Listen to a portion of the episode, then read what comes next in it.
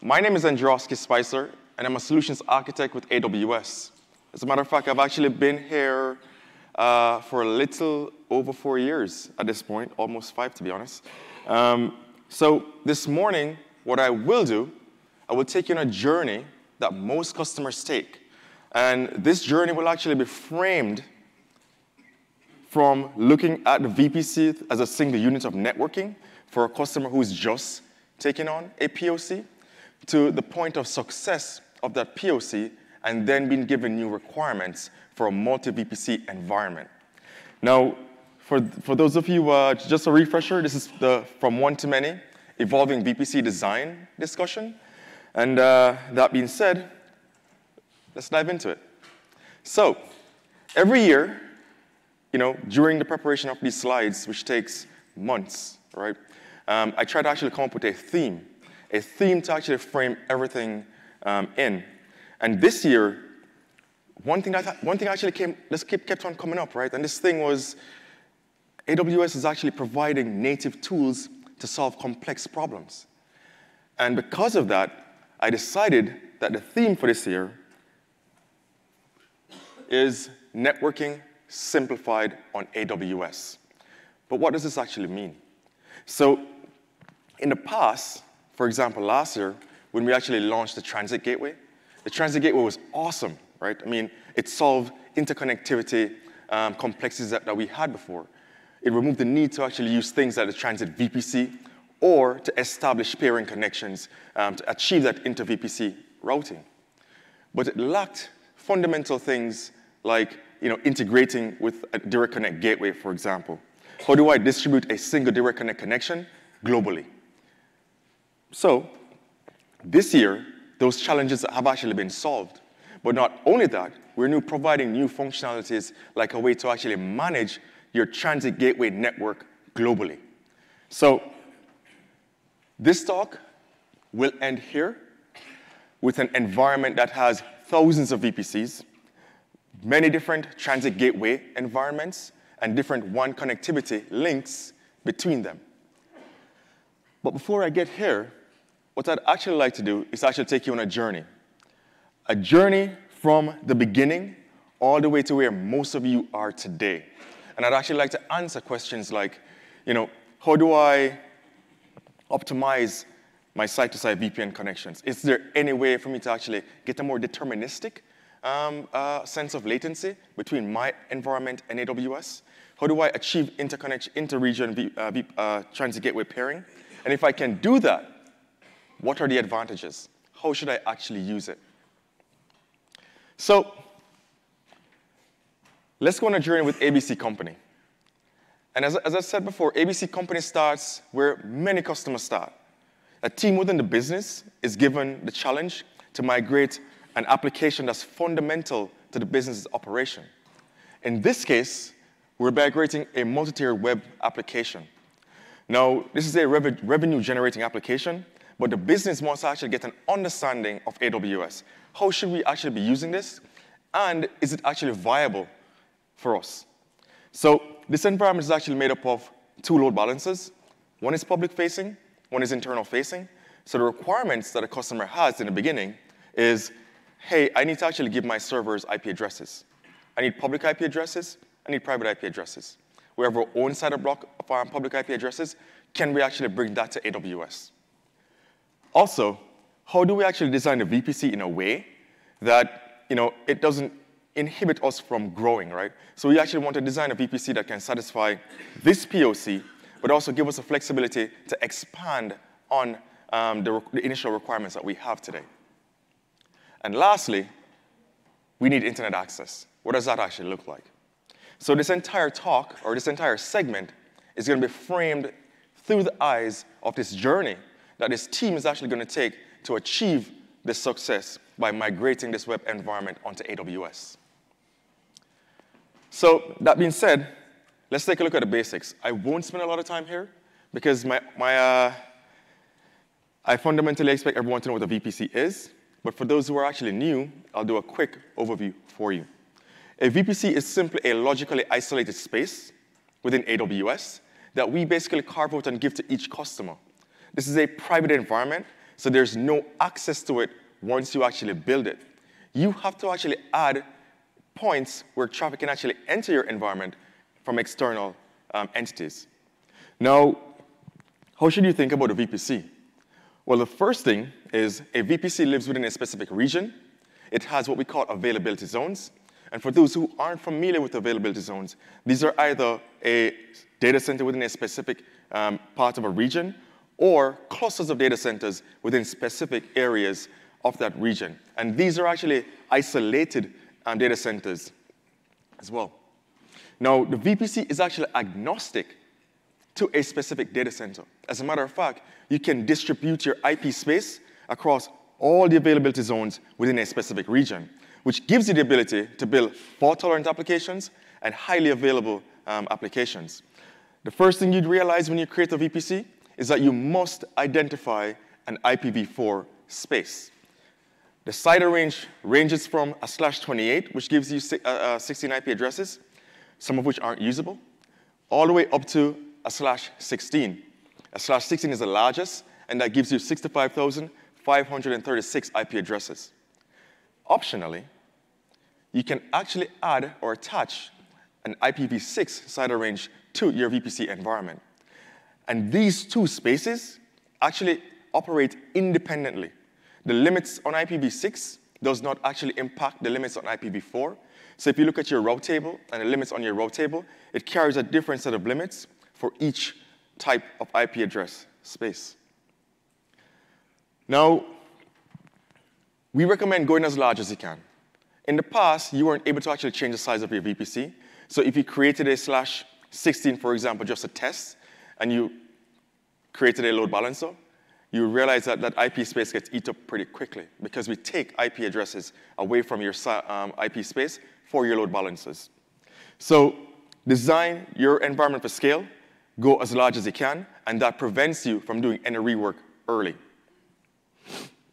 Now, if you originally designed a CIDR space that was too small, we've actually launched a capability for you to resize the entire VPC.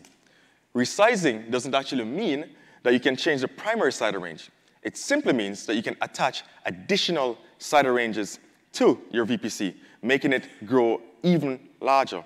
Initially, the default limit on the number of CIDR ranges you can have is five, but you can actually increase that all the way up to 50 CIDR ranges. So if the CIDR range for your uh, VPC falls within the RFC 1918 space of 10.0, for example, slash 16, you can, you can actually add 50 additional slash 16s to your VPC, which begs to ask, right, do I need 50 VPCs? Or do I need one VPC with 50 CIDR ranges attached to it?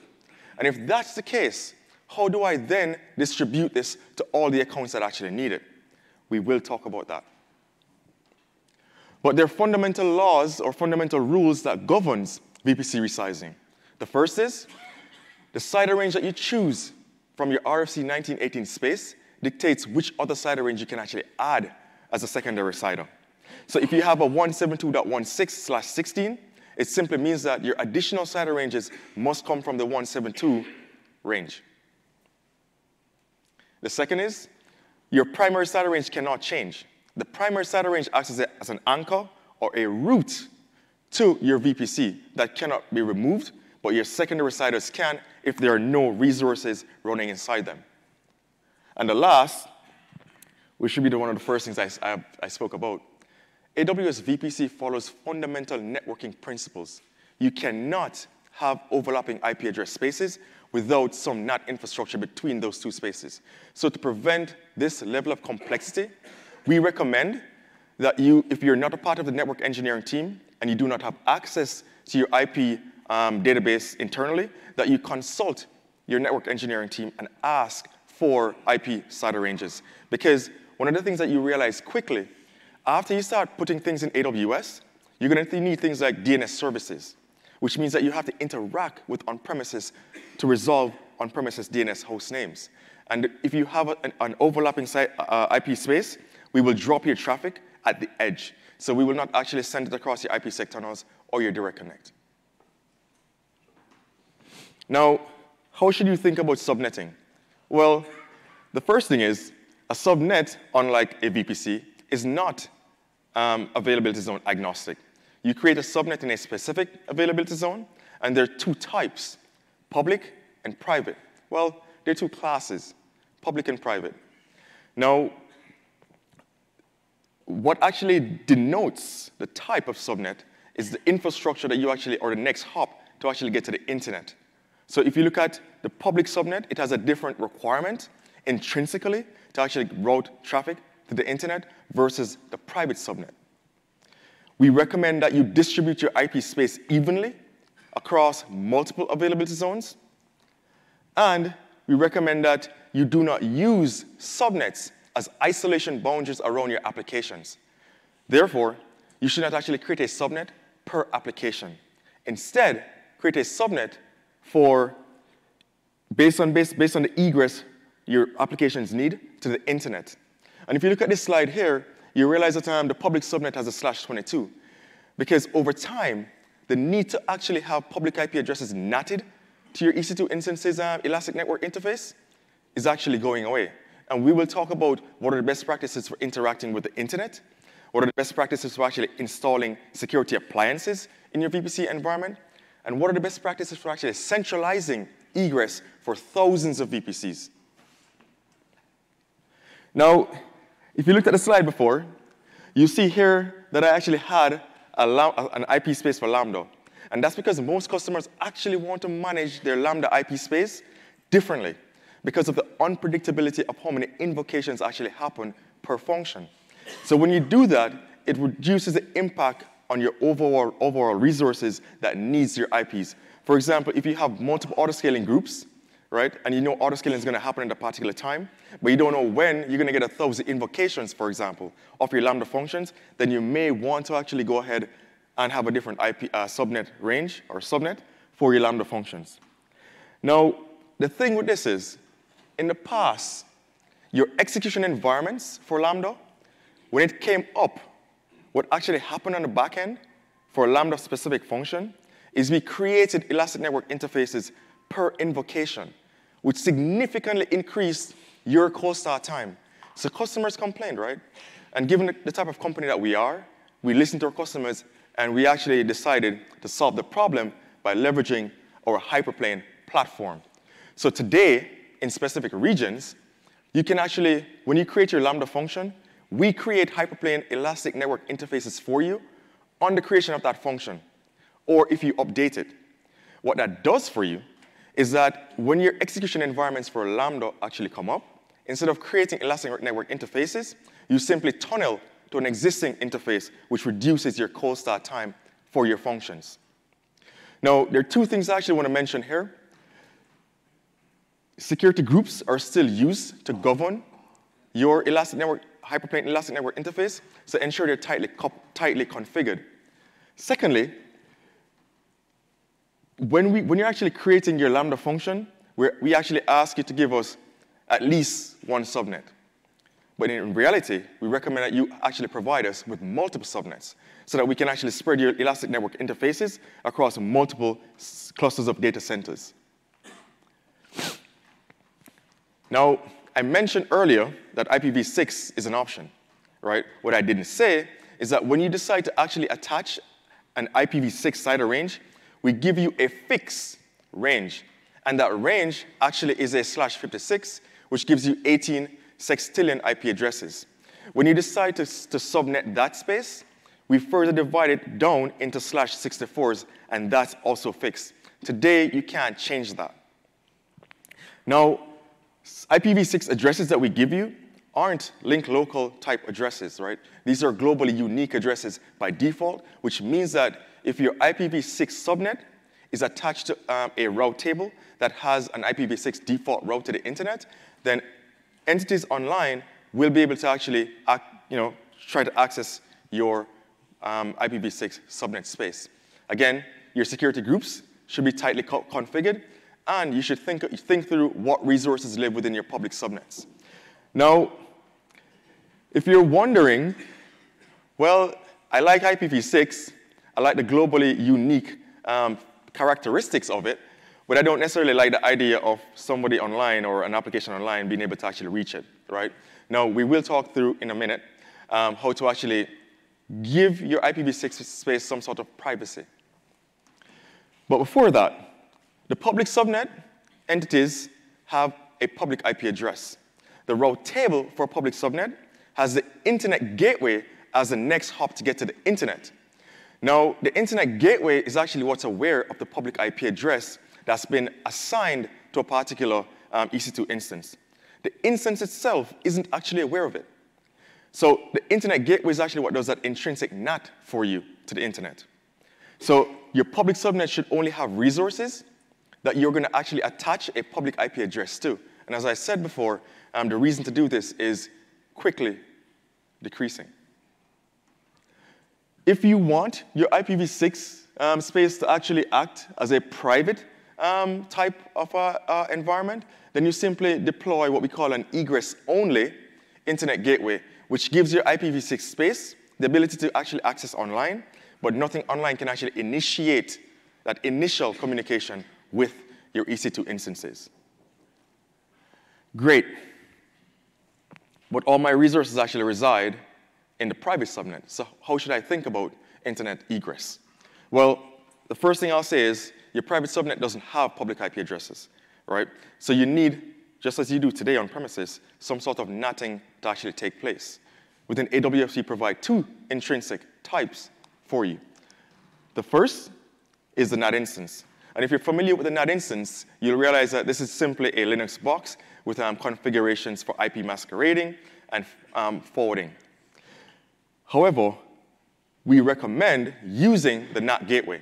And the NAT gateway is a recommendation simply because it's a managed infrastructure that's managed by AWS and is highly available in a single availability zone.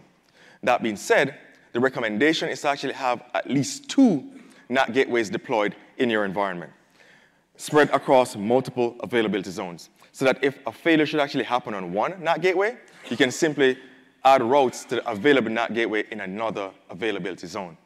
Now, before I actually move on, it's very important to actually note that you can actually have multiple NAT gateways in a single AZ, right? But always think about the reason for doing this and the cost implications of it. Um, because deploying a NAT, NAT gateway generates costs. The second thing I'll say is you can bring your public IP address space today to AWS. As long as you can actually prove that it's yours and that you own it, you can actually add those IP ranges to your AWS environment and select those IP addresses when you're actually deploying things like your NAT gateway. It's called Bring Your Own IP. I know, pretty fancy, right? Um, so, up until this point, right, everything has been pretty standard, hasn't it? Um, you know, the, the route table works the way you think it should work, right? You associate your subnets to it. Um, you add routes to the route table. You tell us which next hop infrastructure um, you want for those um, routes, and off you go, right? There hasn't been a way for you to actually decide how to route traffic that's actually coming into your VPC, right? So how do you actually do that? This year at re:Invent, we launched ingress routing. And what ingress routing does for you, it fundamentally changes the way you think about traffic coming into your environment and how you can actually isolate that traffic based on different security appliances and a different security profile of your applications. So this year, we actually gave you the capability of associating a virtual gateway and an internet gateway to a route table. What that means is all the traffic coming in from that gateway can actually now go through a path that you specify in that particular route table. So let's say that I have an ID, IDS an, or IPS um, system, and I actually want all traffic coming in to be analyzed. What I would do within the gateway route table, that's what we call um, a route table with an internet gateway or virtual gateway associated with it, I would actually add a route to the Elastic Network interface of my security appliance that I want that packet inspection to be done on. And then, within the route table for that appliance, I would actually provide all the subnets that um, it needs to know about. Make sense? I think so. So, but what does that actually mean? Can I actually have end-to-end -end packet inspection? That is packet inspection going out and packet inspection coming in? The answer is yes. As a matter of fact, you can get so granular as specifying within the internet gate or the gateway route table different subnets and which security appliance traffic for those subnets that are coming into your environment actually go to. So I can actually have a security appliance that, that simply does uh, WAF type functionality, and I can have a deeper security appliance that does deep packet inspection. But what, is, what does this actually look like visually? Let's take this for example. I have an application server here, right? And I want to actually inspect traffic going out from this application server, and I want to inspect traffic coming in. So for the application server's route table, I specify the default route to the Elastic Network interface of my security appliance. For my security appliance, I specify its default route as my internet gateway. For my internet gateway, I've created a gateway route table, and I've associated my internet gateway with it. And I've said, for all traffic from my VPC that's coming into my environment, go through my security appliance. Now, once that traffic comes back to the gateway route table, and it goes to my security appliance, because of that local route, my security appliance will always know how to actually send that traffic to the right source. Now, I know you're, you're, you're probably asking at this point, you're probably asking, well, this is great, right? But I have thousands of VPCs. Does that mean that I need to deploy a thousand security appliances? And the answer is no. There are actually ways to actually centralize this type of um, uh, uh, design, and we will talk about that. Now, another question that you might be asking yourself is, well, my security appliance has to be highly available. Can I put that behind a network load balancer, for, uh, uh, for example, and then specify the Elastic Network interface of that load balancer inside my route table? And the answer is no. That cannot be done today. Um, if, you, if you do that, uh, the traffic will actually not be routed to anything. We will actually drop that traffic. Okay, great. So we have our private IP address space, right? We have our public IP addresses. Um, we have security, right? But now we're actually being asked to give our environment and our application access to S3 and DynamoDB. And we're also being asked to push our logs into Kinesis Firehose. Now, these are all public AWS services, right? So should you then specify routes to get to the internet in order to actually get to S3, DynamoDB, and Kinesis? And the answer is no. A few years ago, we released VPC endpoints. And again, VPC endpoints came from our customers, right? Customers said, hey, we want to keep all our traffic on the AWS network. I mean, it's an AWS service. VPC is provided by AWS. So why can't we actually have that private path? So we listened, and we provided VPC endpoints. And we provided two types. The first type was the gateway endpoint. And the gateway endpoint was actually really created for S3 and DynamoDB. And as the name suggests, these are actual gateways. So if you look at the route table that you specified during creation time, you will see specific routes or, well, specific routes to um, S3 or DynamoDB. The great thing about these endpoints is that the network path between your VPC and these services have been optimized for performance. And it's been optimized to actually work with features that existed before endpoints existed. So if you look at S3, for example, we provide customers with a, feature or, uh, or, an API that you can actually call for multipart uploading, right? That gives you the ability to move large amounts of data into um, S3. Now, what we've done is to optimize a path for 25 gigabits per second network between AWS S3 and your VPCs. Couple that with things like multipart upload, you can move significant amount of, amount of data from your VPC environments into S3 and vice versa. So the recommendation is to always, always use VPC endpoints to interact with AWS services as long as one exists for that particular service. Now, to actually look at an illustration of this, we have a bucket in S3, and we want to provide our VPC subnets with access to that bucket. The first thing we do is actually create that endpoint. And in creating that endpoint, we specify the VPC that we're creating an endpoint for, and the route tables that we need to actually give access. So a way of actually isolating which subnets have access to this endpoint is by actually specifying which route table we add during creation time. Because if you don't add a route table here, there's no route to actually get to S3 for those entities that are not a part of the, the, the selected route table. So that's the first point of isolation. The second thing you do when you're creating a VPC endpoint is to specify or configure what we call the VPC endpoint policy. Now, this is really important, right?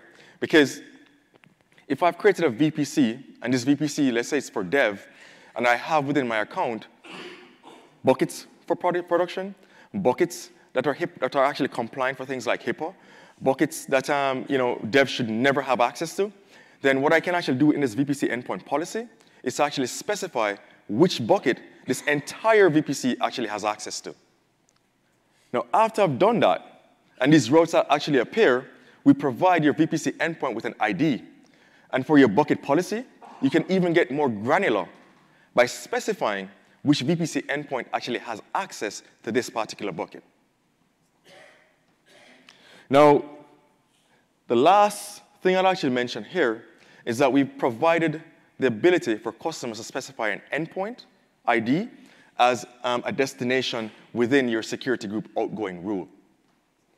So if your application should only have access to S3 via HTTPS or HTTP, then you can actually specify that in an outgoing rule. And the only thing that you can actually send traffic to, or your application can actually interact with outside, is S3. Once you've done all of this, and it's done right, you will have access to the buckets or bucket that you've intended access for. Perfect. So gateway endpoints are awesome, right? What are interface endpoints then? Interface endpoints are significantly different. And if you're thinking based on this slide that an interface endpoint is an elastic network interface that acts as an entry point for traffic meant to AWS services, then you would be right. But interface endpoints and gateway endpoints are significantly different. It's significant, significantly different in the advantages that it provides, right? And how you can actually configure it and what you can configure it for. So an interface endpoint is actually powered by Amazon's or AWS PrivateLink. And PrivateLink is, is actually uh, uh, enabled by the AWS Hyperplane platform. So if you're familiar with Hyperplane, based on our discussions last year, you'll realize that Hyperplane powers things like NAT Gateway, your net network load balancers, for example, and it does help to power PrivateLink. So interface endpoints exist for AWS services, and it exists for a wider range of services. You can also create internet interface endpoints for your own services. So if you have environments in one VPC and you need to actually expose that environment to another VPC, you might be thinking, well, do I basically just add routes in Transit Gateway for it? Or do I just establish a peering link between both VPCs? And both of those options actually work, right? But a simpler way to actually do it, if this application um, that you have or service that you have supports TCP, is by creating or, or advertising this service as an endpoint service and allowing another account to create an interface endpoint to it. An example of this, if I have databases in one account, right, and I need another account to actually get access, then what I can actually do is to create a proxy fleet, add a network load balancer in front of it, wrap that as an endpoint service, and then whitelist the accounts that need access to my databases. And these accounts simply create interface endpoints that gives it access to my environment. Now, the beauty about interface endpoint is that it doesn't care about IP space, right? So if both environments have overlapping IP address spaces, it doesn't matter the interface endpoint will not drop that traffic. An example of this, and uh, here, you know, the requirement for this particular ABC company is that they want to actually push their logs into Kinesis. They have already set up a Kinesis um, pipeline to process their logs from their web server and application servers, and now they need access to this. So what you do is to simply create your interface endpoints, and when you create your interface endpoints, we provide specific DNS host names for you. If an endpoint is actually created for an AWS service, we actually provide a feature called private DNS that allows you to actually interact with the default DNS hostname for that particular service. And what private DNS actually is, private DNS is simply a private hosted zone that AWS creates and associates with your VPC. And when you make requests to uh, the AWS service, it simply resolves to the private IP addresses of the elastic network interfaces that were created when you created your interface endpoint. Now, I actually wanted to actually touch on a second example because while most customers or some customers may not interact with Kinesis, almost every customer at some point need shell access to their EC2 instances. And in the past, we would actually recommend to get shell access, right? You have two options. You can either have a WAN connection between your VPC and on-premises and connect via private IP addresses, or you can simply have a bastion with a public IP address and use that as a jump point into your environment. But because of VPC endpoints, or interface endpoints to be specific, you can now leverage the Sessions Manager feature of Systems Manager if you have an interface endpoint already um, created for Systems Manager. And what this, what, what this actually does for you, it allows you to actually create a shell session via a browser within Sessions Manager to an EC2 instance that has a private IP address. So no longer do you actually need um, a Bastion host, for example, or to actually have WAN connectivity between your um, VPC and your AWS environment to get a private session to an EC2 instance inside your VPC. All right, so requirements are actually evolving, right? Um, the more we actually get comfortable with AWS, is the more we want to do more things, right? So now we have private access to AWS public services, we have internet access, and we have our servers up and running. We've tested actually accessing our environment, and it works.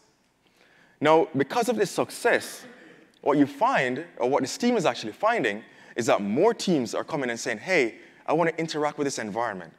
But because your company has a policy that certain things must be done across an IPsec um, connection or done across a point-to-point -point WAN connection to another subnet space, what you're actually being asked for is an IPsec site-to-site VPN between your AWS environment, and you're now actually asked to be able to resolve your AWS-specific DNS hostnames from on-premises.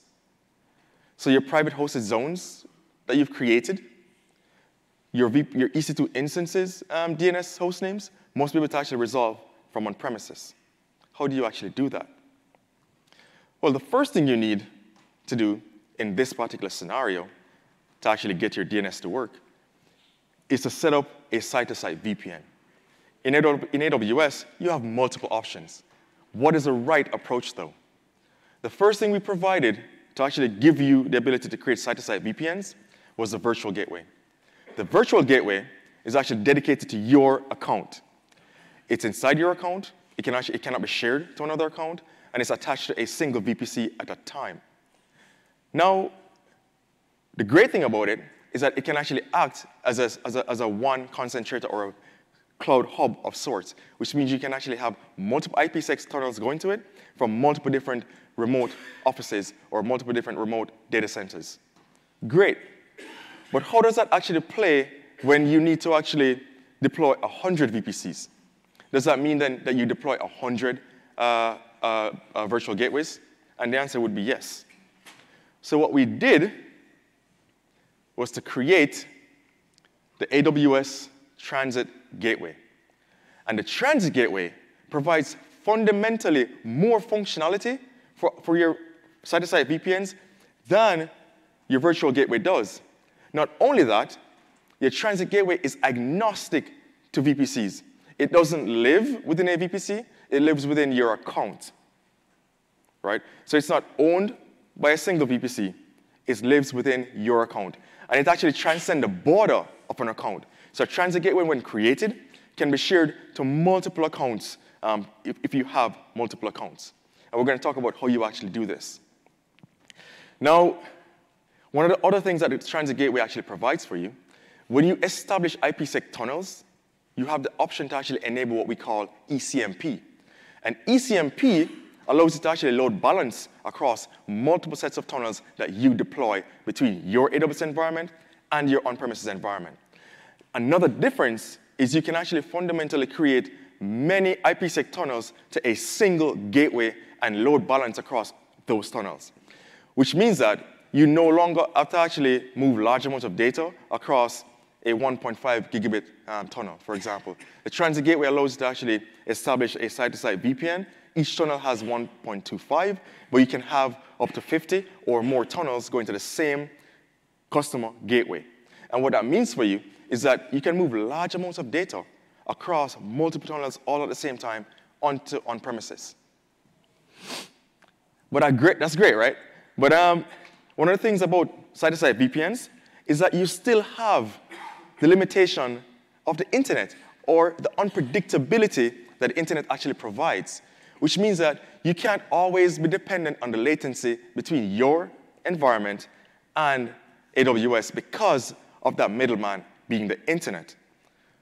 So what we did was actually think about how we can leverage our network, our global backbone, that's not congested, not like the internet is, and how can we actually use that to benefit our customers.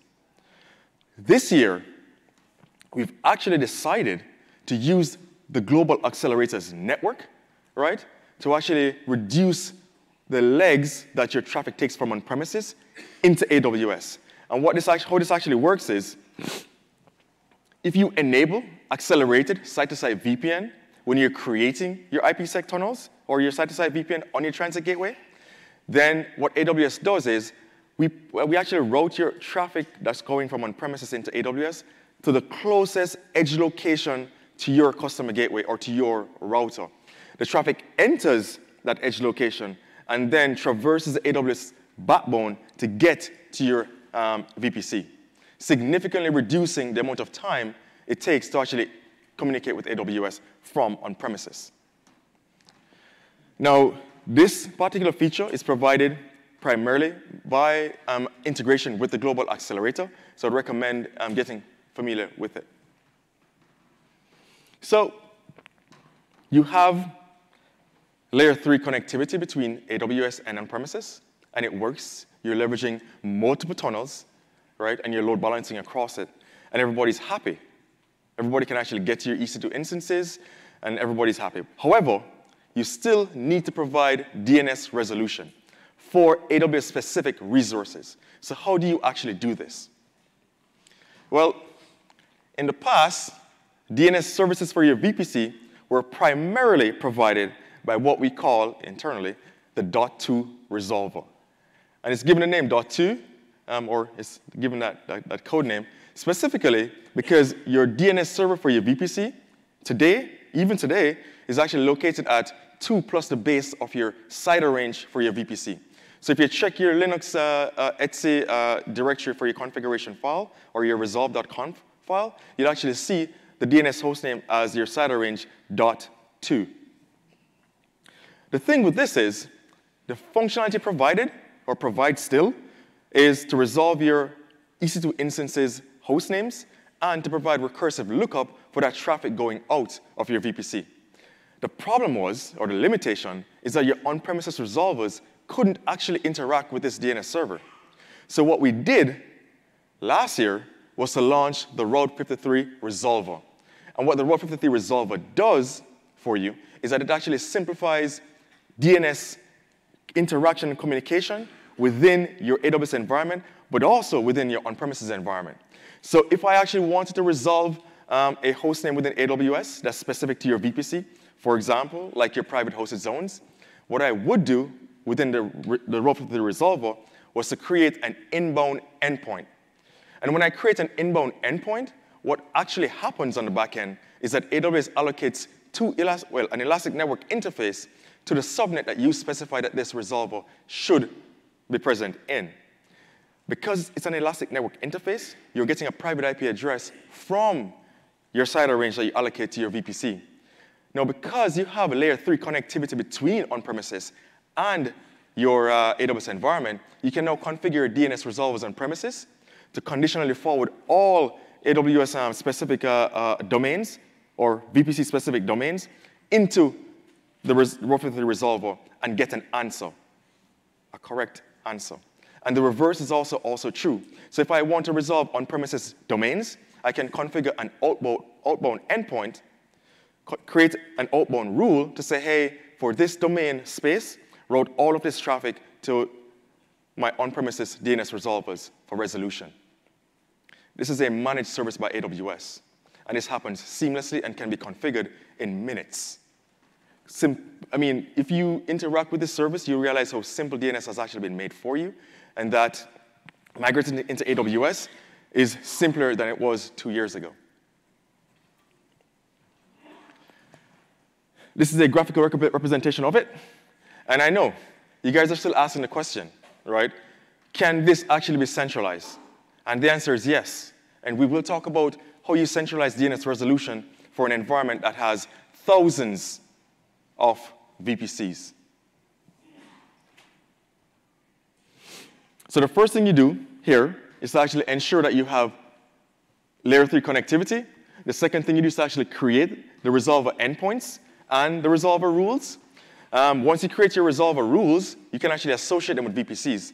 So if I create an, an, uh, an inbound endpoint, I can associate an inbound rule with multiple VPCs in the same account and across account. And the same is actually true for outbound rules as well. So if I need all my VPCs to be able to actually resolve on-premises domain names, I can associate that single rule with, with hundreds of VPCs. And we'll talk about how to actually do that.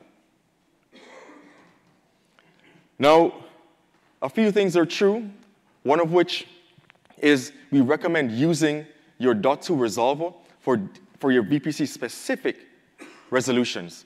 So your EC2 instance that exists within your VPC that needs um, uh, uh, uh, uh DNS services, your .2 resolver should continue doing this. We do not recommend changing your DHCP option set to point to your resolver endpoint for all your DNS functionality within your VPC.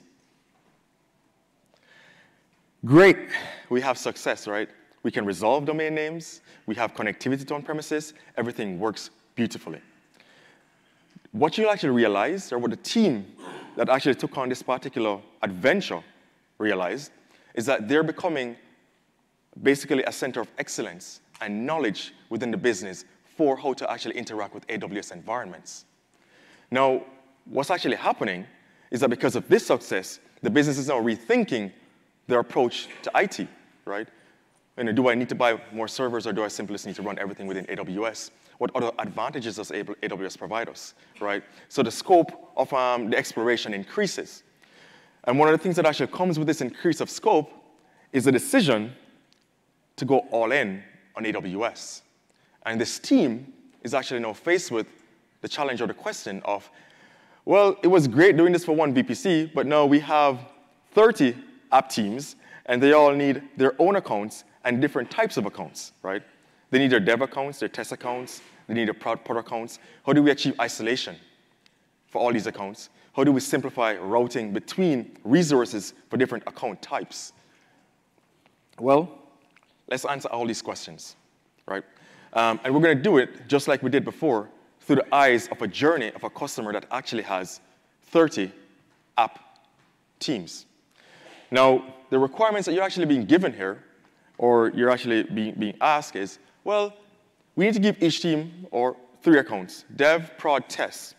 Not only that, they all need internet access, access to on-premises, DNS services, right? And they all need to actually interact with AWS services. The devs are saying to you, hey, uh, we don't necessarily care about um, VPCs. We just want IP addresses. Our servers should just simply run when we want them to run.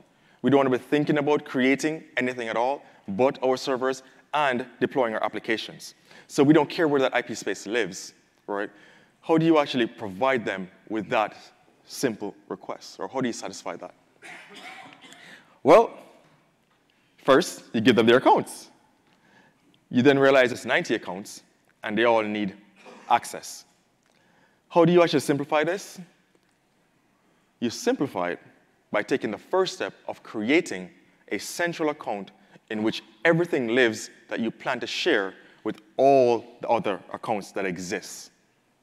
So DNS, your Route 53 resolvers, those endpoints should live within a VPC that's considered to be a shared services VPC within your shared services account.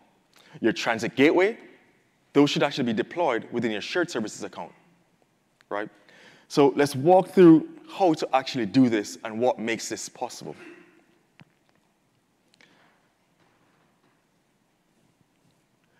This is actually made possible by the AWS Resource Access Manager. The AWS Resource Access Manager allows an, an, uh, an entity to actually push AWS services beyond the boundary of the account. So a VPC, when it was created in the past, could only exist within a single account. Nothing outside could actually interact or use the subnets or the IP space that you allocated to your VPC. What the Resource Access Manager does, it allows you to take a single VPC and all the CIDR ranges attached to it and share those subnets out to accounts that need access. To actually interact or use the Resource Access Manager, the first thing you do is actually enable it within your AWS organizations. Once it's enabled, you will realize that you have the ability to share your transit gateways, your subnets, the licenses that actually exist within Licenses Manager, and you can actually share your EC2 capacity reservation as well. Now, there are three things, three things that we're, we're actually going to focus on today. That's central to the ability to simplify distributing one single set of resources to multiple VPCs and multiple accounts. And the, the first is the ability to share your VPC subnets. The second is interconnectivity of um, VPCs and access to on-premises through the transit gateway. And the third is the Route 53 resolver and the ability to use the resource access manager to share your inbound and outbound rules. And by extension, giving both your on-premises environment access to all the VPCs and the DNS space that exists for those VPCs um, from a central point. So let's look at your, your VPC sharing capabilities. VPC sharing leverages AWS Resource Access Manager to share an entity or your subnets. Now, it's important to actually know that there are two types of um, uh, users in this particular um, environment. The first is what we call a VPC owner. The VPC owner owns the uh, VPC. That's the person who actually creates the subnets, the internet gateway, the VPC interface endpoints, the gateway endpoints, the NAT gateways, and all the infrastructure for that particular VPC. The participating account, which is a person who actually uses all of that infrastructure, right, can view your sub the subnets, they can view the security groups that they create, but they can only create EC2 instances, containers, Lambda functions that uses that particular IP space. So they can't create subnets in the VPC. They can't create internet gateways. They can't create NAT gateways. They can't create interface endpoints. None of that access is given to them. Now, this actually simplifies life for both the person who owns the VPC and the person actually using the VPC because the participating account can simply focus on the task that they have, right? The devs can get their machines, they can deploy their applications, they can test it, they can tear it down, and everybody's happy. The VPC owner has, has basically the peace of mind that I don't have to actually create 50 VPCs. I can create one and basically give IP spaces out as I see fit. And VPC sharing coupled with VPC resizing gives you the ability to create very large VPC environments for sharing. Now, security, security, security. At AWS, we're very security conscious. So when actually interacting with a VPC sharing environment, it's very important that packet segmentation is, is um, taken into consideration. So the security groups that these different teams actually implement should be done to a particular standard, and it's recommended that governance is actually in place to ensure security groups are not loosely configured. So there shouldn't be a rule for your security, any security group that gives everything access to a particular application environment. Security groups is the isolation boundary around an application, not the subnet. So always think of a security group as, as that isolation boundary and not the actual subnet. Security groups operate at the EC2 instance level, which means that it's directly attached to the Elastic Network interface of your EC2 instances. There are three things that actually happen for VPC sharing. The first is, as I said before, you have to enable resource sharing in your organizations. The second is the VPC owner creates what we call a VPC share or resource share within Amazon Resource Access Manager. And once that is actually created, and you've actually specified which entity has access to these subnets, these entities can now actually discover what's actually been shared with them. Now, it's very important to point out that VPC sharing can only happen, or you can only share subnets with VPCs that are part of the same AWS organizations. So you can't share a VPC uh, or, or, a subnet with an, with an external account from your organizations. That's just, it just won't happen. So we have VPC sharing.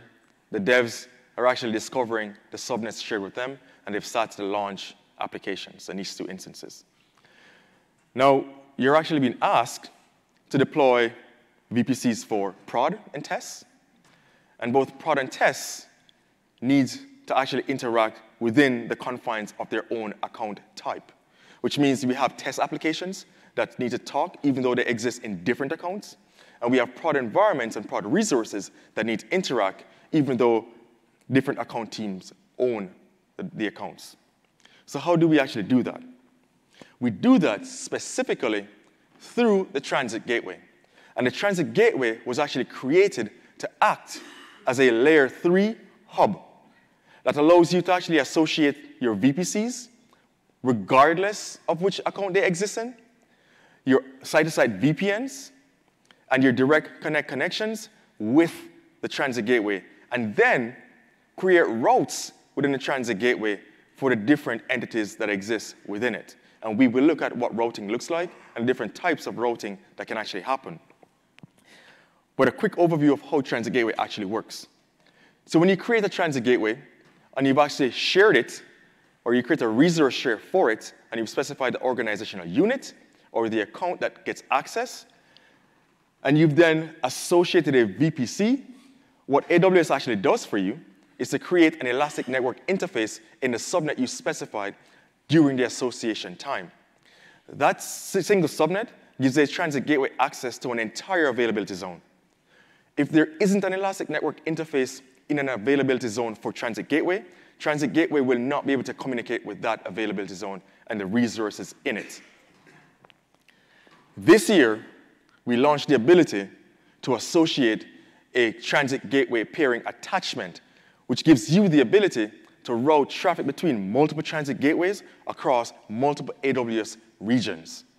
And this particular feature will actually help you to overcome specific limitations that exist on specific infrastructures like Direct Connect um, Gateway, for example. And we're going to talk about that in like five minutes. But first, let's look at routing, because this is very important. When you create a transit gateway, we give you the ability to actually enable what we call propagation or route propagation.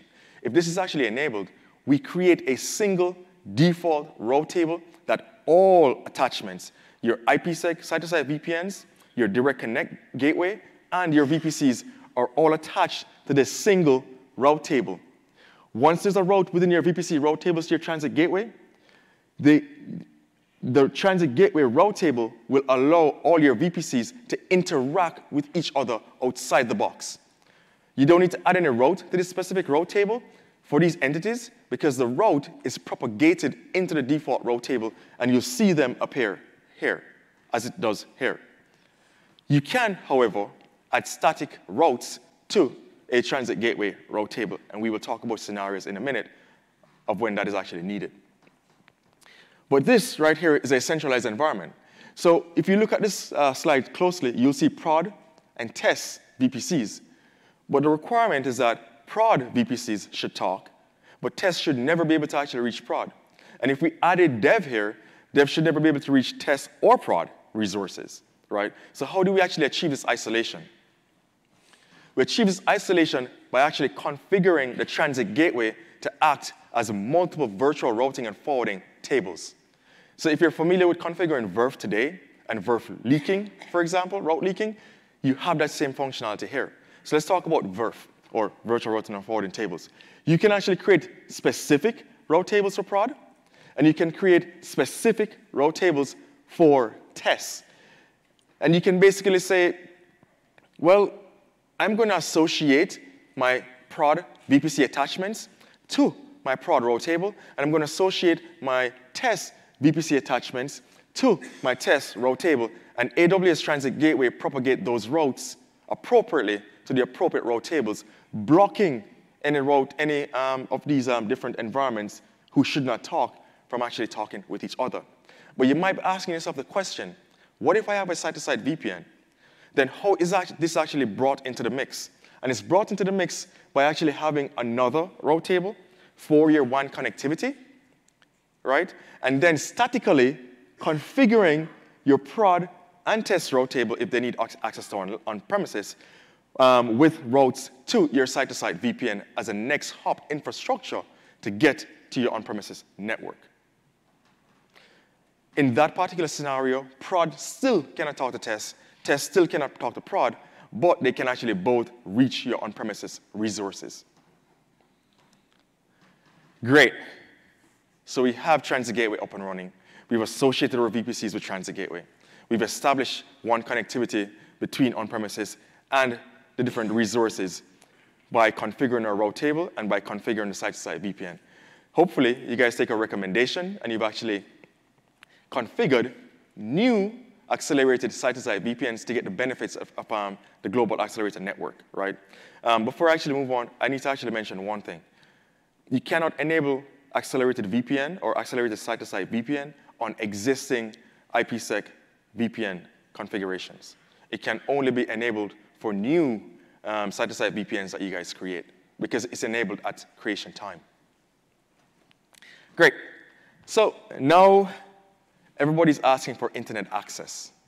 The private subnet, private subnet needs to actually reach outside, and the security team is saying to you, hey, uh, so we don't want to route AWS traffic through our internal network, right? We want to actually keep AWS traffic on AWS? So how do we actually do that? Well, first, we're going to talk about how you can achieve centralized egress through multiple NAT gateways within a shared VPC environment. So given that you have your shared services account, given that you have your shared VPC or your shared services VPC, right, we're now going to configure egress to it. We already have our transit gateway. Our transit gateway already has elastic network interfaces in all the availability zones where your private subnets live. So what's left for us to do is to create multiple NAT gateways spread across multiple availability zones. Now, the beauty about this is, is that it's simple, and AWS has actually allowed the NAT gateways to seamlessly interact with the ENIs, or Elastic Network Interfaces, for your transit gateway. So to achieve centralized NAT, you simply create NAT gateways, and you configure default routes for your private subnet to your NAT gateways. The next hop for um, your, your, your transit gateway route table should have the shared services VPC as a default route for internet traffic. So once all of that is configured, all your VPCs, as long as they have access to the transit gateway, can now egress through a central point for internet access. Visually, this is what it looks like. So you create a transit gateway, we create an Elastic Network interface in the subnet you assign um, during association time between your VPC and the transit gateway. Um, this ENI gives the transit gateway access to the, that entire availability zone. And within the route table for this particular subnet, private subnet, you have a default route to the internet gate, to the NAT gateway. So all requests coming from the transit gateway goes through this ENI and then through the NAT gateway. The NAT gateway, as it does today, interacts with the internet gateway to send that traffic out. The internet gateway, however, when it's returning that traffic, it does not send the traffic back through the NAT gateway. So therefore, if you want the internet gateway to actually know where to send that traffic, the public route table that the internet gateway is attached to should have routes for the different CIDR ranges that need egress to the internet Um, so it must know how to actually get to the transit gateway to get back to the source or the origin of that request. Great. I won't walk through the configuration here. These slides are going to be made available for you, um, so you will be able to see it. Go ahead.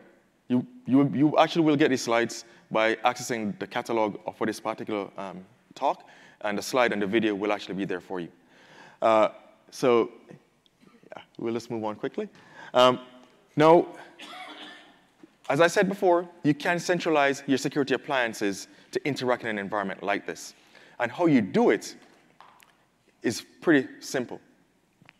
So as you did before, right, you'd configure or associate your shared services um, uh, uh, VPC with the transit gateway.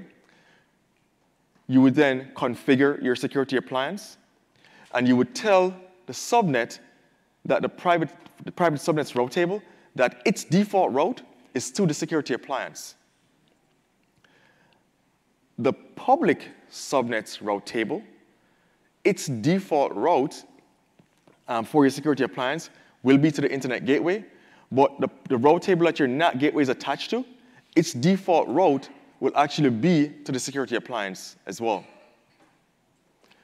Your gateway route table that your internet gateway is attached to will have a route to the security appliance as stated here. Your security appliances route table, however, will have your transit gateway routes to send the traffic back to the origin of the request.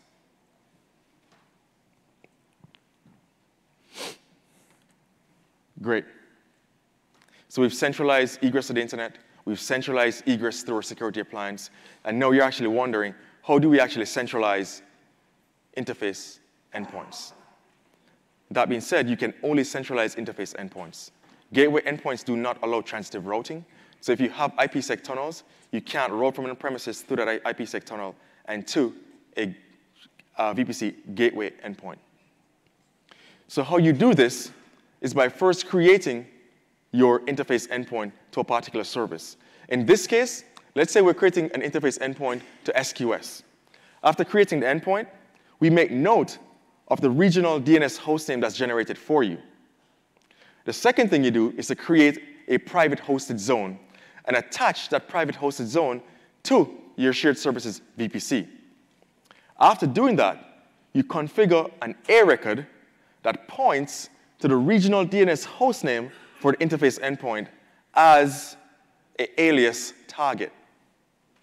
Once all of that is done, you then leverage the private hosted zone association capability to associate this private hosted zone with all the VPCs that need it.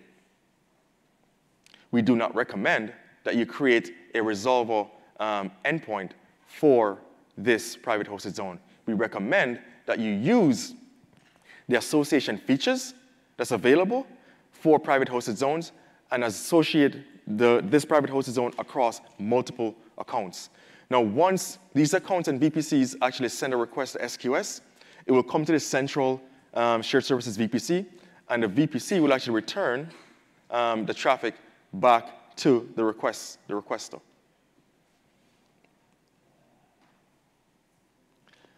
All right, transit gateway and direct connect gateway. And I'm going to go through this quickly. So this year, we launched the ability for Transit Gateway to be integrated with your Direct Connect gateway. And we, we allowed this because we created a new type of virtual interface. Now, the first thing you do in this particular scenario is to associate your Direct Connect gateway with the Transit Gateway. And this association can only be done if there is no private virtual interface associated with your gateway or a virtual gateway associated with your Direct Connect gateway. If you've satisfied these two criterias, then you can create an association between Transit Gateway and Direct Connect Gateway, and then create a transit virtual interface to your, your Direct Connect Gateway from your Direct Connect connection. Now, what this, what this does for you, this allows you to associate up to three transit gateways that reside in different regions with a single Direct Connect gateway, giving all of these transit gateways access to a single data, data center regardless of where the VPCs are. A transit gateway can be associated with up to 20 direct connect gateways. Right? So if you have direct connect gateways that provide POPs into different regions and different data centers, you can associate your transit gateway with that direct connect gateway, gaining access to all your data centers and backhauling all of that traffic across AWS. Now you might be wondering, well, I only have one direct connect connection, but I have five transit gateways, right? If the direct connect gateway only allows access to three, how do I overcome that limitation? Well, the first step in that um, equation is using AWS inter-region um, uh, transit gateway peering attachments. The second thing is, using the Direct Connect gateway, attach the three um, uh, transit gateways that you have there, but then create a peering connection between one of your transit gateways and the other transit gateway that exists in another region. You can do transitive routing across transit gateways. So if I have, in this scenario here, my direct connect connection residing in one region, and my transit gateway as seen here for uh, Northern Virginia being connected to Ireland, Ireland can gain access to on-premises through Northern Virginia as long as the routes are actually specified in the required route table. I'll say that again. You can do transitive routing across transit gateways that are peered to um, uh, uh, a site that exists um, on your Direct Connect gateway or your IPsec um, configuration. So if, you have, so if this Direct Connect gateway was, was uh, replaced by site-to-site VPN, you could actually do that as well.